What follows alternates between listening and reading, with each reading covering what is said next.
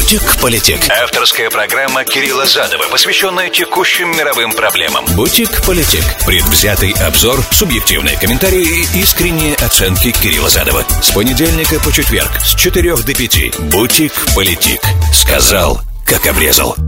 Приветствую, друзья, с вами Кирилл Задов, это Бутик-политик. Сегодня 21 марта года 2023. Вторник. Сегодняшнюю программу построим по следующему принципу. Не очень амбициозная адженда, да мы все успеем, ну так, по крайней мере, хочется думать. Значит, во-первых, мы продолжим разговор о московском визите Си Цзиньпиня, там есть определенное развитие, ну и подведем какие-то предварительные, наверное, итоги того, что произошло.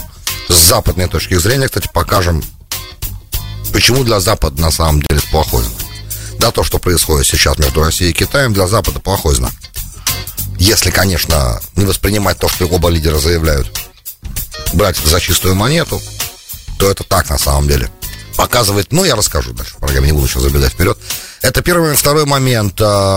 Ирландская ситуация. Юнионистская партия главная в Северной Ирландии. Там есть несколько юнионистских движений. Юнионисты — это те, кто поддерживают корону, поддерживают нахождение в составе британского королевства. Не поддержали Виндзорское соглашение. Короче, все то, что Риши Сунак сделал, может оказаться бесполезным в итоге для Северной Ирландии. Брексит продолжает давать о себе знать. Поговорим об этом и надеюсь, что в конце у нас хватит времени. А может быть, мы с этого начнем даже, а потом перейдем к заявленным темам. Хотел бы поговорить все-таки 20 лет вторжения в Ирак. Это важная тема.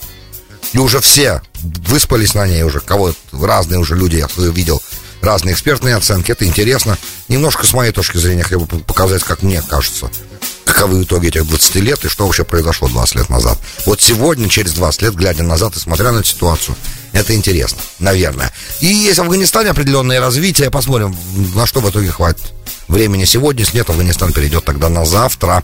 Вот такой план. Бутик-политик. Сказал, как обрезал. Ну, большая, конечно, тема. Она явно... Мы будем видеть последствия этого визита еще долго после этого, когда он закончится. После этого еще будут последствия. Но главное, вещи, которые нужно произнести, это что конфронтация Запада с Россией, на самом деле, последнего времени, она в итоге имеет определенные последствия. И одно из этих последствий — это бэндвэгонинг, да, то, о чем я всегда вам говорил. Это вещь понятная, в теории она известная. Когда гегемон слишком пытается сильно показать, насколько он контролирует все, то, что называется по-английски overreach, да, когда гегемон становится слишком большим, страны, которые меньше и слабее, в итоге объединяются для того, чтобы противостоять его влиянию, которое их не устраивает.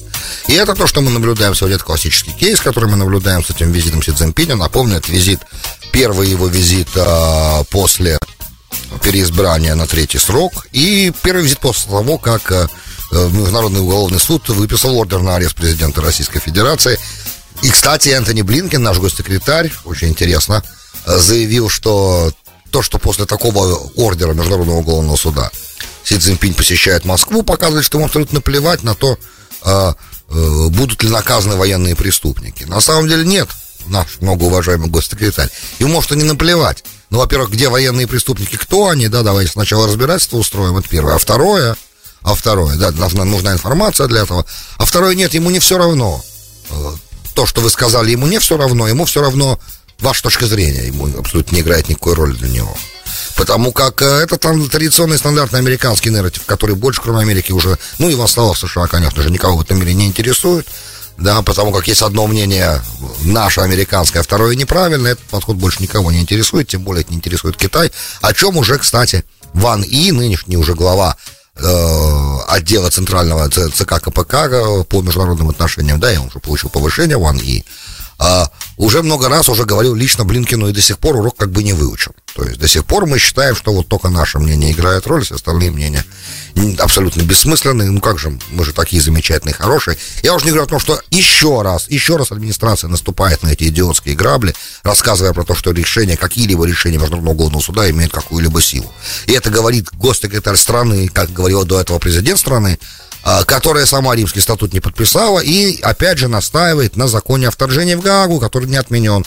В случае, если какой-то американский гражданин будет задержан, то немедленно будет использовано это правило, да, что мы можем и должны любого из юрисдикции. Мы не подчиняемся этой юрисдикции, она у нас не распространяется. Если международный, да, нам нельзя с ним сотрудничать, с этим судом, никаких документов ему передавать, никак вообще не иметь никаких дел. И если вдруг даже, не дай бог, какой-то американский гражданин будет там задержан, то мы не постесняемся любыми методами его оттуда из задержания освобождать, включая военное вторжение. Я к чему? Я к тому, что все так удивились высказыванию Медведева, замсекретаря Совета Безопасности России, бывшего президента Российской Федерации, о том, что у нас есть гиперзвуковая ракета, которую никак нельзя сбить, которая просто может долбануть по Гааге. Я понимаю, что это, конечно, это достаточно резкое заявление. И ясно совершенно, что никто не собирается это исполнять и притворять эту угрозу в жизнь.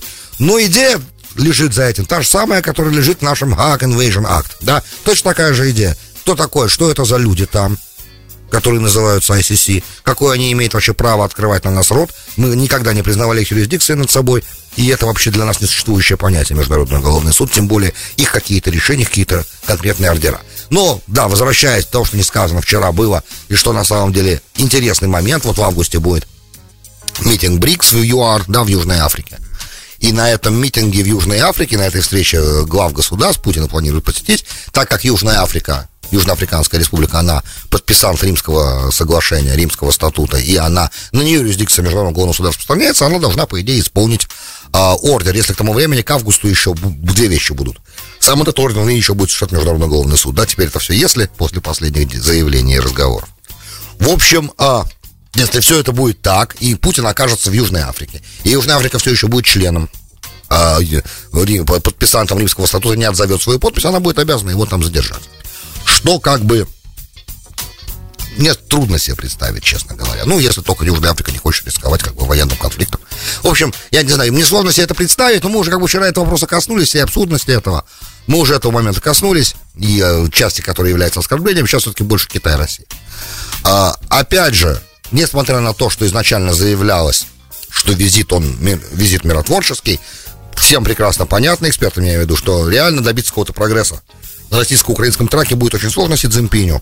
И опять же, этот момент ему был нужен для того, чтобы показать, что, мол, ребят, ну все равно, идея эта правильная. Да, мы вот, у нас есть план посреднический, а то, что мы попутно будем обсуждать, потому что Си Цзиньпин не очень-то хочет, на самом деле, сейчас с Западной Европой вступать в сложные отношения, потому что все-таки это его рынок. И понятно, что Китай не хочет отказаться ни от какой своей экономической выгоды, пока он может ее получать. Да? И понятно, что для США и для Западной Европы и сателлитов, да, очень сложно будет поступить с Китаем так же, как она поступает с Россией, попытаться обложить санкциями.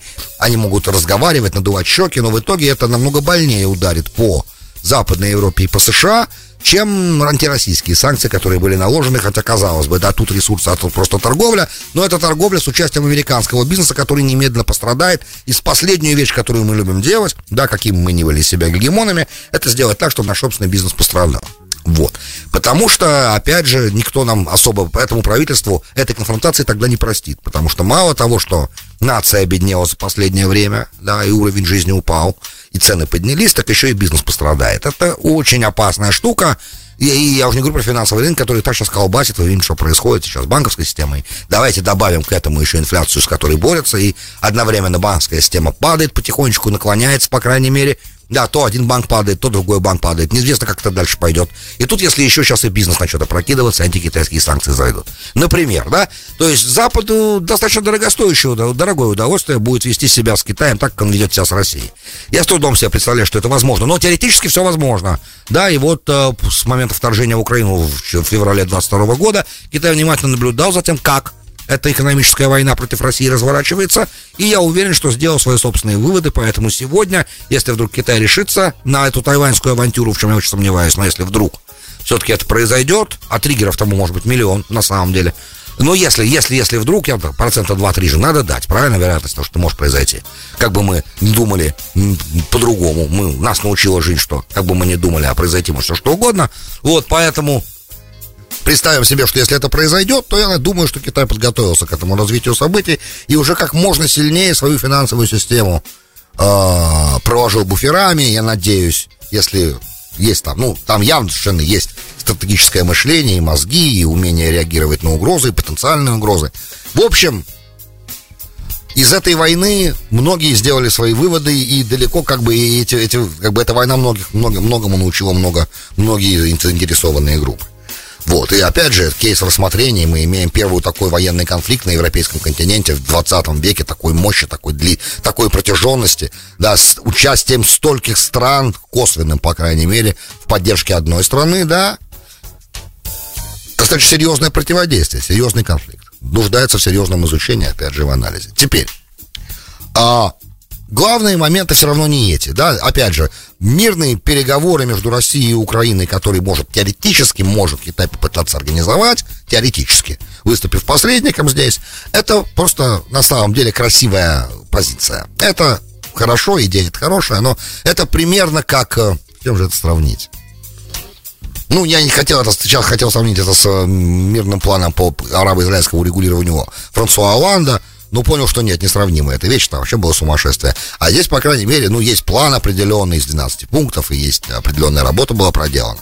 Но не это главное. Главное экономическое сотрудничество между Россией и Китаем, и главное политическое сотрудничество между Россией и Китаем, и выстраивание оси, да, выстраивание идеи многополярного мира, как бы, и как этот многополярный мир должен вступать в взаимоотношения с страной, которая считает, что многополярного мира быть не может, то есть Соединенными Штатами Америки, которые до сих пор продолжают находиться в реалиях 2000 года, которые сильно поменялись уже, очень сильно поменялись, но мы как бы находимся в состоянии глубокого отрицания. На самом деле нет никакого многополярного мира, в голове у Байдена и у Блинкена нет такого понятия, а есть американская гегемония, которая нуждается в определенных просто, может быть, корректировка где-то. В любом случае, если открываете Foreign Affairs, например, там вот как раз примерно так и написано. Пакс Американо остается, мы все равно самая сильная страна на земле, как бы, и мы должны подумать, как нам правильно теперь прикладывать нашу мощь, чтобы остальные перестали артачиться и ерепениться, и дружно, как крысы за этим, Нильсом, как его звали, который трубил в трубочку, да, аккуратненько выстрелились и пошли спокойненько туда, куда идёт шел Нильс. В общем, или Гуси, кто там, я уже все забыл, в детстве давно читал это все. Так вот, значит, экономическая составляющая, как бы, очень понятно, сказали стороны во время официальной части переговоров сегодня, что торговля в прошлом году была 190 миллиардов долларов годовая торговля, а в этом году, скорее всего, уже будет 200 перевалит. И впереди много перспектив, куча соглашений подписано и будет подписано еще. Все они касаются экономики и культурного сотрудничества, много чего. Но главная же идея какая? Понятно, что газ русский, который в Европе перестали покупать, надо куда-то продавать, поэтому, скорее всего, да, главный вопрос, мы, может, не все видим и слышим, но главный вопрос — это Силы Сибири-2. Да, второй газопровод, который позволит вдвое увеличить экспорт газа в Китай российского и, соответственно, даст еще больше средств для того, чтобы выполнять свои задачи внутри- и внешнеполитические для российского государства, это тоже понятно. И если, да, это получится, то, как бы, если это достаточно амбициозная задача, требует большого финансирования, это большой технический проект, очень большой, мощный, очень затратный, наукоемкий, трудоемкий, много занимает времени. В общем, если все получится, то через там какое-то количество лет экономический союз станет еще одной веной, да, еще и даже артерией, простите, вена здесь неправильное слово, еще одной артерией, как бы, Россия и Китай соединятся, по которой они взаимодействуют. Ну и, как правильно отметил Си Цзиньпин, что абсолютно верно и понятно, две самые большие евразиатские страны, которые граничат между собой, не имеют права не сотрудничать. Ну и, опять же, 40-й визит, личный уровень общения запредельный, такого у них Путина никогда ни с кем не было, как я понимаю. Даже когда Буш глядел ему в глаза и увидел там душу, когда он катал его 2 дня на своем техасском ранчо, Буш-младший, на своем техасском ранчо перед вторжением в Ирак, да, даже тогда не было такого уровня доверия. Хотя, опять же, Россия много сделала для того, чтобы мы, Америка, в своих войнах победили хорошо, технично и чисто, да. Я имею в виду, опять же, саму составляющую военного вторжения, чтобы мы провели чисто и технично, и иракскую кампанию, которая исполнилась вот 20 лет на днях, начало ее, да, и афганскую кампанию, которую вот совсем недавно мы закончили. Достаточно бесславно, кстати, закончили, но, опять же, тут вина многих администраций, одна за другой, которые приходили и говорили, что мы должны уходить, мы должны уходить, мы должны уходить. Покойный Маккейн сказал когда-то, мы никогда не можем себе позволить ниоткуда уйти. Не совсем так он это сказал, но он сказал про Ирак, что из Ирака мы никогда не можем уходить, и мы должны держать там контингент не менее 60 тысяч солдат. Я с ним абсолютно согласен. Я, как вы понимаете, далеко не всегда был согласен с тем, что великий Джон Маккейн говорил. Я считаю его великим человеком, правда, но все-таки плен, ранения и так далее немножко навредили его интеллектуальным способностям. Но при этом, то, что касалось американской безопасности напрямую, да, и понимание, что после 11 сентября гегемон, коим мы считались тогда, в любом случае, да, и продолжаем считаться сейчас, не может себе позволить не присутствовать в Месопотамии военным, да, сапогом, да, это понимание было. Это понимание, кстати, было во всем американском конгрессе. Я хочу напомнить, прошло 20 лет, и тогда нынешний президент Джо Байден, и потом и сенатор Хилари Клинтон, и очень многие тогда сенаторы проголосовали за вторжение, опять же, ратифицируя как бы уже то, что начал президент Джордж Буш-младший. Вот, у него и сейчас у президента есть 60 дней для того, чтобы получить утверждение Конгресса. Он это получил, а начинает войну президент. Да, у президента огромные полномочия. Теперь, прошло 20 лет. Когда, во-первых, я не поменял своего мнения, я до сих пор считаю, что это было правильным действием. Я тогда это поддержал вторжение, но надо помнить, что мы были все еще с ощущением, знаете, как изнасилованная женщина. Вот, я не женщина, не могу себе даже это представить, но, в принципе, ощущение того, что нас всех изнасиловали здесь в 2001 году, 11 сентября, я находился в Нью-Йорке и все это видел своими глазами.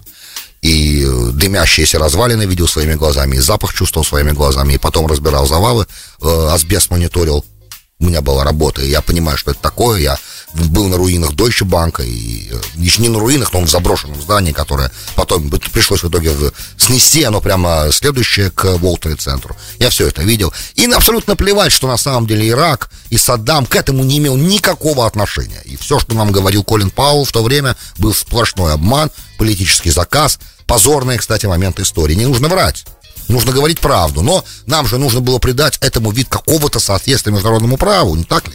И это какое-то соответствие международному праву придал Колин Пауэлл, тряся пробиркой в Совбезе, крича, что вот у нас есть доказательства оружия массового поражения, химического оружия, которое есть в Ираке, которого там, конечно же, не было. С другой стороны, они, да, использовали газы, когда убивали курдов в Дуджиле в 1982 году, и там 180 тысяч курдов они убили газами. Это все было, но это не химическое оружие, его, ну, как бы... Это было задолго до, и к тому моменту у них уже его вроде бы и не было, ничего не нашли, самое главное. Но я сейчас не об этом хотел говорить. Есть некоторые, как бы, все равно, в то время я еще не понимал, как работает с точки зрения международного права сама ситуация. Я эмоционально вторжение поддерживал. Сегодня я его поддерживаю, потому что это вторжение в итоге сильно поменяло общую картину. Да, то есть сегодня я смотрю на это, и я понимаю, что не было бы этого вторжения, не было бы арабской весны, многие моменты сегодня бы по-другому считались. Опять же, я также исхожу из выгод для Израиля, который в итоге это вторжение себе принесло. Помогло ли это Америке? Не знаю. Я знаю, что в итоге война надолго от нашего берега перекочевала туда, откуда она к нам пришла, да, то есть в Ирак арабский в тот момент, да, в Афганистан, откуда она на самом деле пришла. Но это разные конфликты. Теперь, это эмоциональные вещи. С точки зрения международного права, то, что произошло, было его страшным нарушением, без сомнений. Потому как, если до этого война 91 года, буря в пустыне, была войной абсолютно в правовом поле международном, это был первый случай, когда Совбез ООН принял решение о нарушении какого-то суверенитета одной из стран, да, и тогда резолюцию поддержал Советский Союз, и тогда было вторжение для освобождения Кувейта, и потом вторжение в Ирак, но не было смены режима. Никто не старался сместить Саддама Хусейна, потому что Буш-старший умница, очень мудрый человек, понимал, что если он сместит Саддам Хусейна, он нарушит серьезный баланс сил и в итоге принесет это на блюдечке с золотой каемочкой Ирану. Да, это государство, в котором шиитов большинство. И Саддам все-таки был определенным элементом балансирования между суннитами и шиитами, между интересами стран залива и иранскими интересами. Это долгая тоже большая очень история. Ныне покойный Владимир Жириновский об этом тоже много говорил. Он был специалистом, он был вообще туркологом-арабистом. Он знал эту тему очень хорошо. Хотя никогда виду не показывал, почти никогда виду не показывал. Он говорил, что это вы там разбираетесь в ваших суннитах, шиитах, в ваших боевых группах. Но на самом деле он разбирался в этом очень хорошо. Теперь, Понимаете, что произошло? Произошло, что Соединенные Штаты Америки на весь мир, в принципе, сказали, что им абсолютно все равно на любой мировой порядок, на любую Совет Безопасности ООН, на любое международное существование любых международных институтов, просто потому что мы хотим, мы это делаем. И с этого момента мы потеряли право кому-либо читать какие-либо нотации, кому-то объяснять, что хорошо, что плохо. Потому что для того, чтобы объяснять кому-то, что хорошо, что плохо, ты должен сам соответствовать. Если ты сам не соответствуешь, если ты сам считаешь, что только твоя точка зрения верна, если ты хочешь начать войну, ты ее начинаешь. И при этом, когда тебе твои партнеры, даже Франция, Германия, говорят, нельзя этого делать, это осиное гнездо, раз, потом это нарушение как бы международного права в любом случае, что это акт агрессии, Ирак ни на кого не нападает, как же так? И какая-то, может быть, угроза твоей безопасности. Ирак находится на расстоянии 13-14 тысяч километров от твоего берега. Как ты можешь считать это угрозой своей безопасности? Но, и более того, уже и саудитам он не угрожал в тот момент. Кому угрожал в тот момент Саддам Хусейн в 2003 году? Очень сложно себе представить, правда. Он был не в том экономическом состоянии, чтобы кому-то угрожать. Ну и армию его мы видели, я думаю.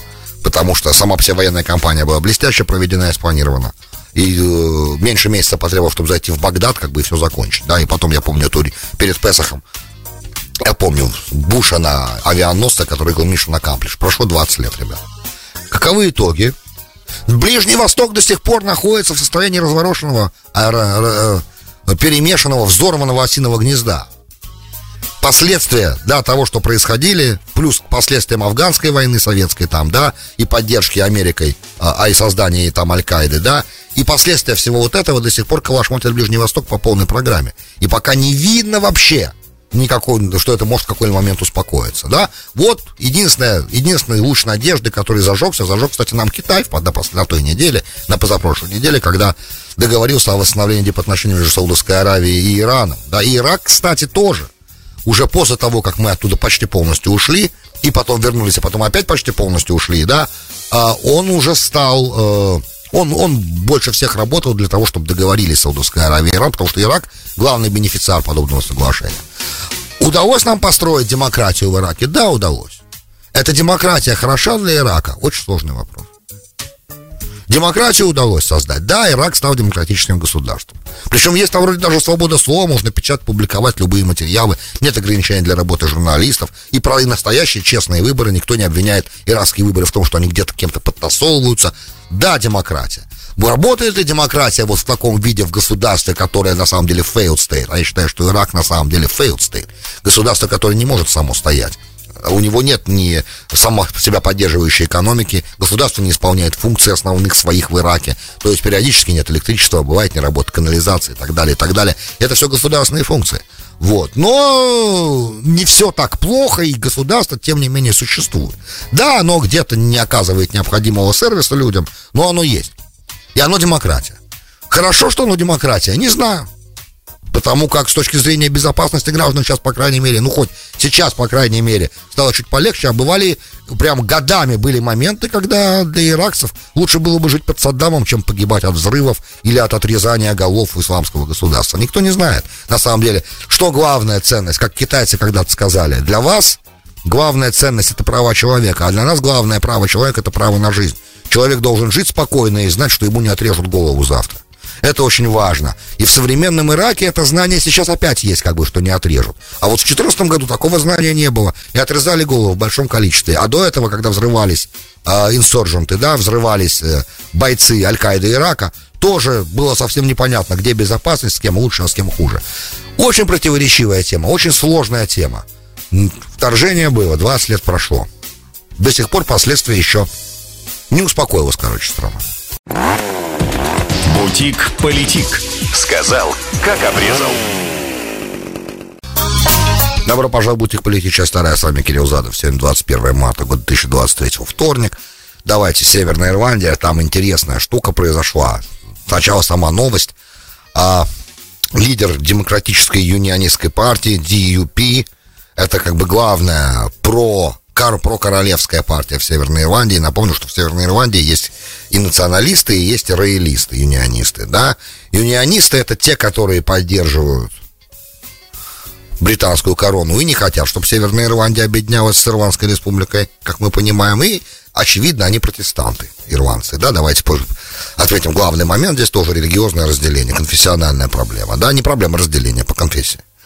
А националисты, естественно, католики, и они бы хотели с католической и Ирландской республикой объединиться изначально. И такой был план. Вот, за этот план долго воевали. И главный момент тоже, который надо обязательно отметить, если не ошибаюсь, 10 апреля соглашение, которое называется Good Friday, подписано в 1998 году, Good Friday Agreement, с помощью посредничества Билла Клинтона и при очень большом давлении на всех стороны, с огромной помпой, был в 1998 году подписан договор, который убрал насильственную часть конфликта с повестки дня. Теперь, ну, вы все это помните, Ирландскую освободительную армию, террор, взрывы, периодический заход в британских войск в Ольстер, все вот это... противостояние, погромы протестантов-католиков, католики-протестантов, прям как у Дюма, да, католики против гугенотов. Неважно, только единственное, что в современном мире, в 20 веке, слава богу, в 21 веке активного противостояния не было, но, опять же, если вы посмотрите документальное кино последних лет, как только какие-то праздники проходят, и если есть какие-то места, где нет колючей проволоки между районами, где проживают католики и протестанты, немедленно происходят драки. То есть ничего никуда не ушло, и все тлеет, и тлеет, и тлеет, и...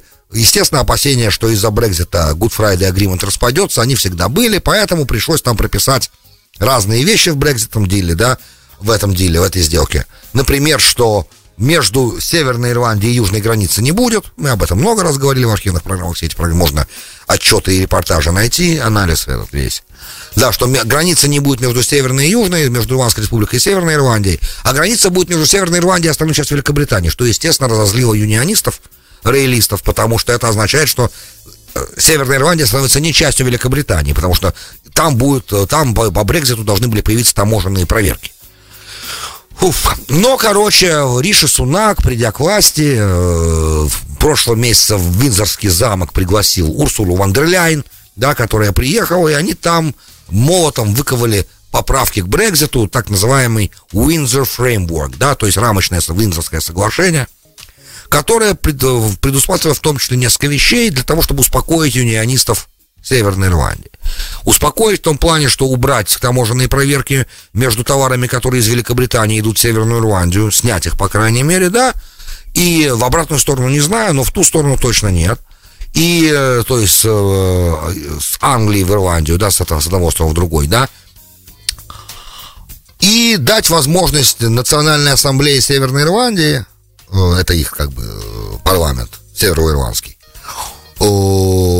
просить Лондон использовать право вето в Брексите, да, для того, чтобы никакие больше правила Евросоюза не распространялись. Если вдруг Евросоюз захочет что-то еще там поменять, чтобы Лондон имел право вето на это. Так вот, основная масса как бы членов британского парламента это соглашение поддерживает, а демократические... партия юнионистов, демократическая юнионистская партия, да, выступила против, сказала, что мы не будем поддерживать, потому что для этого мало, это не снимает проблему, это надо еще прорабатывать, надо еще расширять, мы хотим больших манифестаций того, что мы с Англией одно целое, да, что мы с United Kingdom, с Великобританией одно целое, больше знаков, больше возможностей для вето. Мы хотим, короче, больше, потому что то, что происходит, нас не устраивает. Опять же, не вдаваясь сейчас в детали, если мы начнем вдаваться в детали, там тоже, там очень все сложно пока. Но вот такая идея. И, значит, Риши Сунак, он, правда, протащит все эти поправки. Это Виндзорское соглашение будет парламент утверждено, у него там достаточно большинства, но за одной вещью точно всем надо наблюдать, эксперты говорят. Надо наблюдать за тем, сколько консервативных членов его консервативной партии, то есть правый фланг, который совсем-совсем про-Брексит такой настоящий, да, сколько из них проголосуют против этой Виндзорской сделки. Это интересный момент, потому как эта сделка же, она не только решала вопросы Северной Ирландии, пыталась решить, не решила, пыталась решить. Также эта сделка, она, Виндзорская, показывала, что нынешний премьер-министр Великобритании не будет ерепениться, да, упираться, как Борис Джонсон, и, в принципе, он настроен на мирный лад с Урсулой фон дер Ляйен, с Еврокомиссией. А в парламенте в британском есть большое количество депутатов, которые так не хотят. Им так не нравится. Вот.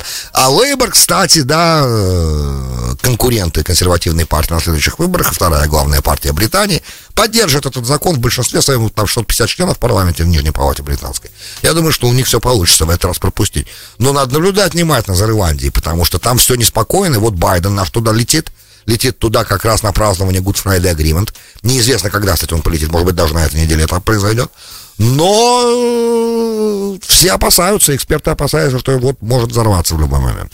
Потому как Слишком противоречивая, слишком сложная вещь. Брексит поставил такое количество сложных вопросов, на которые до сих пор пока нет ответа, и не то, чтобы этот ответ, правда, намечался пока. Главное в этой истории Брексита еще впереди. Да, то, что мы увидим. Друзья, большое спасибо, что были со мной. С вами был Кирилл Задов, и слушали «Бутик-политик». До встречи завтра. «Бутик-политик». Сказал, как обрезал.